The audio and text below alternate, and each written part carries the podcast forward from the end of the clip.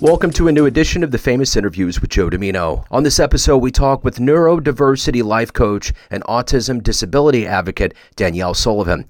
Essentially, she is an autistic neurodiversity life coach, parent coach, and parent of two neurodivergent kids living in Colorado. She works with these families worldwide on their personalized self development goals. She also hosts a neurodiverging podcast. Her mission is to help the neurodiverse folks and families find the resources they need to live a better life as individuals and to further disability awareness and social justice efforts to improve all of our lives as a part of the larger world community. Enjoy this interview. Thank you for taking a minute out today. I appreciate it. Oh, of course. I'm happy to. So, just for context, so you have an idea of you know what I do. You know, I my primary vocation with podcasting is is jazz radio, but I've really Yeah. branched out. But I'm also branching out more to kind of the special needs autism community because my son is 17 and he is on the autism spectrum. And okay.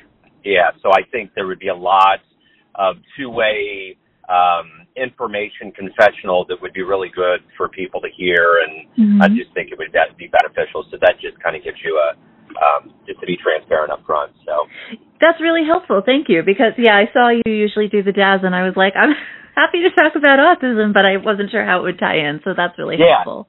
Yeah. Yeah, cool. so so let's let's get into you know I will I will kind of start this off a little bit here with hmm you know Miles is on the spectrum. He has an extra long arm on his 15 chromosome. that's Mhm. related to uh, developmental delays throughout his life, speech, motor, you know, occupational, all of those things. Yeah. So when when COVID started, and I heard rumors, I had a friend that told me about two months before that it there was going to be a shutdown, and I just dismissed it. I was in total denial because Miles, his two favorite things on the planet are Major League Baseball, which was getting ready to begin in March, and Mhm. school, and I just couldn't fathom what it would be like. So I'm curious from your end of things, Mhm. how did you deal with COVID and how did that process change you now that we're emerging out of it? Yeah, so I have two much younger children. They're seven and nine, um, ADHD and autistic. And they were both enrolled in conventional school out here when COVID uh, started and the shutdown happened. Um, and I switched to homeschool initially, which went okay. Um, and then when school kind of restarted virtually in September, um, we ended up pulling them out and starting homeschooling because they were not getting their needs met through a virtual option at all.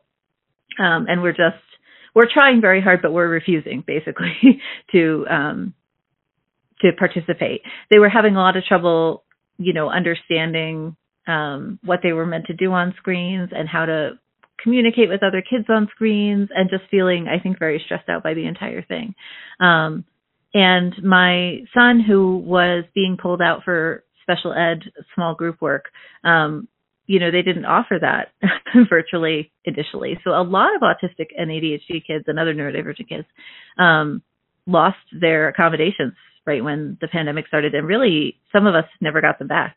Uh, I, I'd never heard it that way, but I can imagine so. I know with Miles, he would have regular sessions, but mhm. um, you know, it, it yeah, it it it was what it was. It's really hard with that community to do that because they're so tactile. There's a level of them. I think that, I mean, I think everybody benefits from that in-person scenario, but I think with the special needs world, I think it's extra necessary for there to be human interaction. Yeah. I think there's a big environmental piece that a lot of, um, especially autistics, I'm, I speak as an autistic person, a lot of us are very sensitive to our environments, to sounds, to the way the light is, to textures. And it can be hard in the home environment to, you know, reduce that noise and make the lights right and, and sort of get them situated in a place that's going to be good for them to learn and uh, for them to feel safe to learn in. Um, whereas at school, there are, you know, professionals, paras, um, OTs, speech therapists, other adults who can kind of come in and make sure that they're able to attend and focus on their work um, in the in the school environment. So that was a big piece for us as well. So to get a handle, a better handle on what you do, I, I'm going to take you in front of a group of third graders at a career day, and one of the kids is going to look up at you and say, What do you do for a living and how are you qualified to do it? How would you answer them? Sure. So I help people with all kinds of brains make their lives better. Um, I often describe it to my children who are around the third grade level as helping people solve problems, which is really what I do. Um, I help people with different brains solve problems. Um, I help them achieve their goals. I help them um, decide what they want their lives to look like and make a plan to get there. Um, I'm qualified to do it as a certified life coach and a certified solutions focused coach and a couple of other certified uh, like coaching uh, degrees, I guess, or or or, or uh, certifications. And I'm also an autistic ADHDer with autistic ADHD kids and extended neurodivergent family. So I have a lot of lived experience with that as well. So when you were a child, what did you want to be when you grew up? Oh my, I think I wanted to be I remember wanting to be a baker, but then also wanting to do something like outer spacey, like maybe a baker on the moon would be my yeah. my childhood hope. Yeah. Yeah, that, that might be where moon pies came from, you know. Oh, aren't they delicious? My goodness. Oh yes. yes. So talk to me a little bit about, you know, you obviously are highly motivated in what you do. I mean, you, you know, being a life coach is not something that anybody, a profession that anybody would take lightly. And I'm curious, how did those seeds get sprinkled in you when you were younger to become who you are now? I think that my family was very focused on authenticity and the idea that in some ways it's always going to be you against the world that there are all these systems in place in the world that are not great that are harmful that hurt people and that it's part of our job as as humans living here to make the world a better place. And there's lots of ways you can do that big and small but that was very much important in my family um, and then being yourself and bringing whatever gifts you have into the world to support other people, like that we're a community and we need to be community oriented. So I think that was in place from when I was very small. And I struggled throughout my 20s and early 30s with, well, what am I good at? And how do I bring that to the world? Because as a neurodivergent person, I was uh, undiagnosed until I was 34 ish. Um, so I didn't know I was autistic. I was autistic the whole time, obviously, but didn't know I was autistic until then. Um, and so I really struggled with a lot just trying to figure out how I fit in. Um, and so I also think that I bring a lot of that into sessions with me where I'm dealing or, or working with a lot of folks who um, sometimes have been diagnosed as children and sometimes are also late identified folks, um, but who have also experienced the same kind of I want to contribute, I want to contribute, no one will let me kind of feeling. Um, yeah, so I think that so, plays a lot into what I do. Sure. So is it is it is it the classic autism? Is it Asperger's? What exactly is it? Yeah, so autism is often referred to as a spectrum, um, which means that there's a lot of different traits and they um, show up differently in different people. Um, there's different presentations of autism that are, are somewhat related to gender and race um, and somewhat related to where it comes from.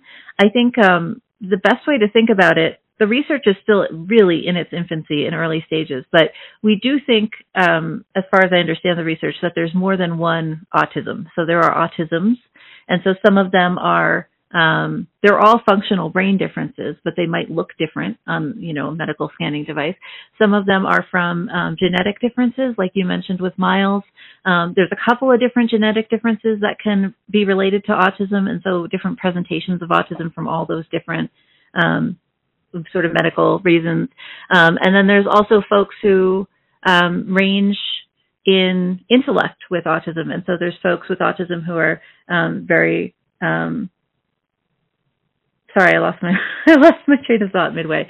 There are folks with autism who are uh, average intellect and then uh, lower on the spectrum and higher on the spectrum. So there's a big range in how it how it comes across. There's people with de- and there's also people who have other chronic conditions uh, along with their autism, which can change presentation. So some folks have Downs and are autistic. Some people are um, uh, Angelman is a kind of autism. Um, some people are savant level intelligence and also autistic. So all of these presentations, they're all autism, but there's a huge range. Yeah. Yeah. No, I got yeah, absolutely. And and when I began this journey with Miles, it was very early on, probably a year and a half, where there was you know actual testing and things were getting figured out. So you know from the word go with Miles, we knew about it and got him therapies, and that was the mm-hmm. big thing, early intervention. So I'm curious. Yeah. I'm discovering now that I'm doing more interviews that there's this population of people that find out like you late in life, and I'm curious. Mm-hmm. Was this something that your parents knew about and it didn't get told you until later? How did that discovery happen so late in life?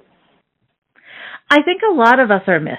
Um, the more that I do work with this, um, so there are people of all kinds who are misdiagnosed or not identified at all, but a lot of folks are um, missed because we don't present traditionally. So there's a certain type of autistic person that the research has focused on most, um, and that's usually a young white American boy, um, to be very specific. And so we have a good amount of research on what autism looks like for those kids. Um, we don't have great um, scanning tools for people who are not that model. And so if you're of color, if you're a woman or girl, if you're not in America, if you're older, um, we don't have evaluatory tools that really work. And so um, that that one profile gets all the attention and there's lots of other profiles that are just starting to be understood as as also autistic people and so i definitely fall into one of those pieces where i'm um you know identified late because my young white autistic boy son was identified. And then it was like oh it's also me. It's also these other members of our family. Um but if i had not become a parent i might not have ever been offered that diagnosis because i'm a woman. Um i'm relatively what we it's there's a, a lot of discussion in the autism community around the word around this idea of functioning labels, whether you're high functioning or low functioning. Um, and it, it's not really a good way to assess people, but it's a way to think about how do you look from the outside, right? So from the outside, I look like I've got it together. I can, you know, keep my family running. I can pay for my bills. I can work. I can, you know, feed myself, those kinds of things, daily living skills. Um, but I also struggle a lot and it's just not really seen from people looking at me from from outside. Um, within my family, it's well known that I struggle a lot because they can see it. So um, a lot of us were misdiagnosed with depression, anxiety. You know, uh, postpartum depression happens a lot with autistic women, um, and uh, until somebody who's familiar with what our profile looks like says, "Hey, wait, have you ever been evaluated for autism?" We just might not ever be caught. You know, and I remember in the early goes with Miles, it was predominantly most of the diagnoses were with uh, males, overwhelmingly Absolutely. female. You know, mm-hmm. so that was another part of this too. You know, and I also have thought about the life and timeline of Miles. You know, once we got the diagnosis, there was a lot of care. There was there was mm-hmm. a total different way that we interacted with him than say a neurotypical child. And with someone that I talked about that got diagnosed later, I'm wondering if maybe that was a benefit know, I know that you have to have needs that are taken care of, but if you're just treated to a certain degree, like you're just a regular person and, and they're going to expect things that are going to, you know, be regular, like riding bikes and doing different things. Maybe that would be of a benefit. Have you ever thought about that kind of placebo effect that goes in to the rearing and, and assistance that we give, you know, children that have special needs? Yeah, I think I have a lot of opinions on this. I don't know if I can fit them into a short sentence, but I'll do my best. I've talked to a lot of other um, folks in the special needs world, special education world, and also just neurodiversity worlds. And I think there are benefits to having um, folks of all abilities in the general population, in schools and work and those kinds of things, and also to allowing us to have our own groups where we know each other and get to know each other. Um, I can say as somebody who was late identified that um, in many ways I did benefit from, you know, being expected to do, being expected to say learn daily living skills the same way somebody else would, or being expected to uh, babysit my younger siblings, like things like that. Given that responsibility and that respect and that authority, it was really important for me. Uh, in the same way, though, um, I was very harmed by being misdiagnosed. I um, was asked to do things that were beyond my abilities without receiving kind of any training about how to do those things. I didn't understand social communication type stuff. I still often um, need to ask clarifying questions to neurotypical people or people of other neurotypes um, that neurotypical people wouldn't need to ask. So I still need to like check in a lot. And a lot of anxiety developed around my misdiagnosis because I thought I was I was working so hard and was still not achieving what people expected me to achieve. And now looking back, I can say, oh, you know, there were skills gaps. I could have used more training in these particular things. I could have used more support in these specific things. I probably needed a slower pace of life than I was getting, um, just because I was doing so much extra sensory processing and cognitive processing that other neurotypical people don't need to do. Um, so it was actively harmful to not get that support in some ways, but there were also ways that it was um, very helpful. And so I think we have to be really careful with our kiddos, especially to, as you say, not over support and still sort of assume that they're going to be okay unless we see otherwise. Um, but also that we do need to be really careful to like try to reduce that imposter syndrome, anxiety stuff that comes up when you're living in a world that's really not built to support you. Yeah, I yeah, that's well said. So yeah, you know, the one thing that's always very good about anybody out there is the role models and people that we admire. Who's been a hero for you that's consistently made you stronger? Am I allowed to say my mother? my mother is the first person that comes to mind. Yeah. You yeah. can say anybody. Yeah. She was like a proto um what I work on a lot now, so I do parent coaching as well, and, and I work from a model um, of, of democratic parenting which is a piece of gentle parenting. It's collaborative. It's this idea that you're all on the same team, that you're working with your kiddo and um, you're establishing trust and you're really collaborating together to solve problems. And my mother was the proto collaborative parent in a time when a lot of parents were very authoritarian.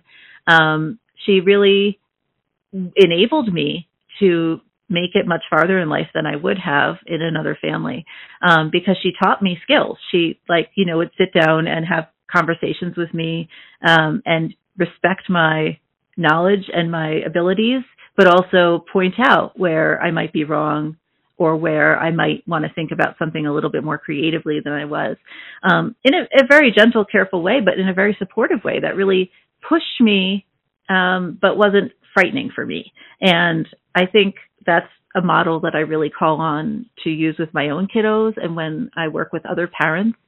Um, I really do think of my mother and, and all the ways that she succeeded in, frankly, what must have been a really difficult time because I was not an easy child. You know, um, I I uh, have high intelligence, but I, I really I cannot um, I cannot tell you how much I did not understand social skills. I didn't know how to make friends. I didn't really, I still don't really understand fashion and how to get dressed and how to like look like other people look. Um, I don't always move like other people move. And you can tell from my speech, I know I communicate well, but my speech is, is uh, a little, a little too academic and I've never been able to solve that. And so I don't always, uh, show up in, in a, a way that fits in with the crowd. Um, and my mother really supported me kind of despite all these differences and enabled me to get to get to where I am and do the things I can do.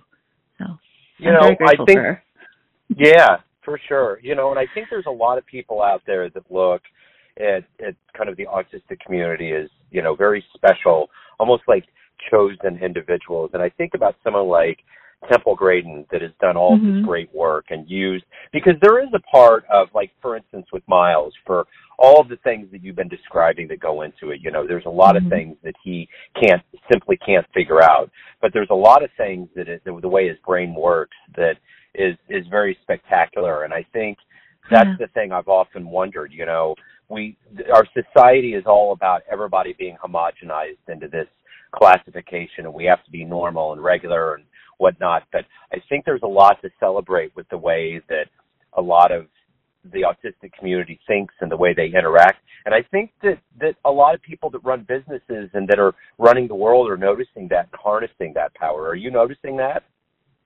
I definitely think it's gotten a lot more uh, push in the news lately uh, that, you know, diversity in, at workplaces should include neurodiversity as well.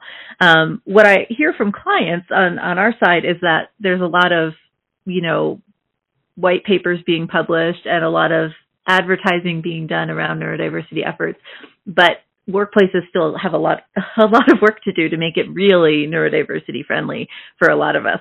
Um, so I do think it's it's starting to be recognized, but I I also think there's still this push from most workplaces to really fit us into the mold of what their workplace already looks like, as opposed to really making you know uh, safe places for us us. And, but we do have a lot to offer. I mean, I don't think I know so many uh, really quick, smart, good thinkers who are autistic and ADHD who cannot find jobs or who cannot keep jobs because they can't keep the nine to five schedule or they can't um, handle the the sensory uh, environment at the office um, or you know any or, or their communication is just a little different and other people aren't willing to work with them on that um, and so I really hope that we can become more inclusive as a society because these are folks who have a lot to offer and are just not getting their foot in the door, you know, and that's that's really frustrating and, and sad.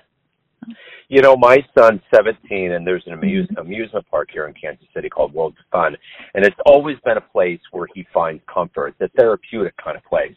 Yeah. So I reached out this summer and found a supervisor walking by, and it was a long process, but we finally got him there, and he got his job, and he's been really good at it. And you know, he primarily works on the weekends, and it's about three-hour shifts but they've really embraced them. He has this enthusiasm for the park, and they do have a lot of special needs kids. And because mm-hmm. of Miles' enthusiasm, they're thinking about having more of a mentoring program for special needs kids. So that would you be just fantastic.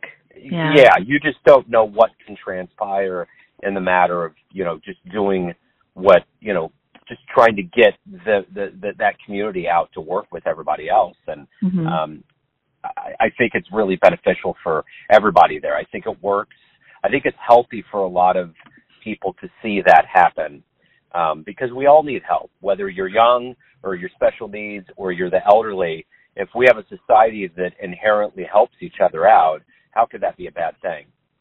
That's exactly where I come from too. Community first. And that means that we have to be inclusive of all kinds of differences, regardless of whether their ability or, or anything else. And, um, I think at least with, you know, there's lots of different forms of neurodiversity. With autism, especially, a lot of us in the autism communities really think of ourselves as just being sort of culturally different. Like we speak a slightly different language, our gestures are different, but we're you know, just as able as anybody else in, in the long term. And when we do need accommodations, you know, if you work with us on those, we can still perform very well. Um, so in the sense of the workplace, it's really just like, you know, working with somebody who just immigrated from somewhere else. You know, you, you're a little bit more patient. You understand language differences. You understand cultural differences. And I think if, if folks could just approach, um, neurodivergent, pe- neurodivergent people with that kind of feeling of just being a little bit more patient, being curious, and just working together as a community, we could get so much more done. So I'm curious, you know, life is all about perceptions and your family and your friends and clients all have a perception of you, but ultimately you live your life. You have a perception of you. What's your perception of who you think you are? I think I mostly think of myself as somebody who's really driven to learn and driven by community and making friends and making connections and helping other people do the same. I also think like I'm kind of a goofy person. I really like my terrible dad jokes and my puns. Um, I I like you know being cozy warm with my cats. I my perception of myself is I guess just a very human one that I have things that I'm really good at and things that I uh, really am, am not good at and should put more work in but probably never will. Um, and I I think that's I would hazard to say pretty normal among people, right? We have we have things we really like about ourselves and things that are sort of like, well, yeah, that's just a human thing, you know, that's fine. But I think I'm a pretty normal person. yeah, absolutely. You know, and I remember there was some points with Miles, especially when he was in middle school, where there would be some of his friends. I'd go meet him up at lunch, and they're like, "I don't understand why he's in special ed." Mm-hmm. So it's it's amazing how you know people can kind of blend in, and uh, you know you just don't really know. Um, yeah.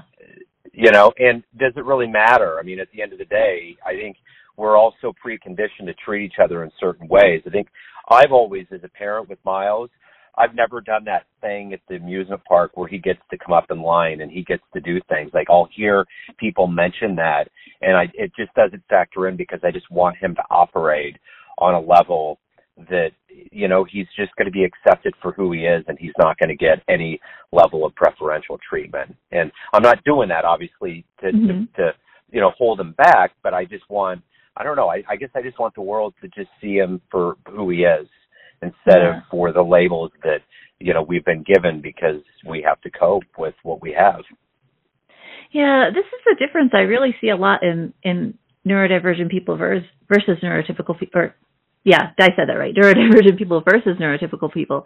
Um, although it's not everybody everywhere, but there is a difference between requesting preferential treatment and requesting needed accommodations, right?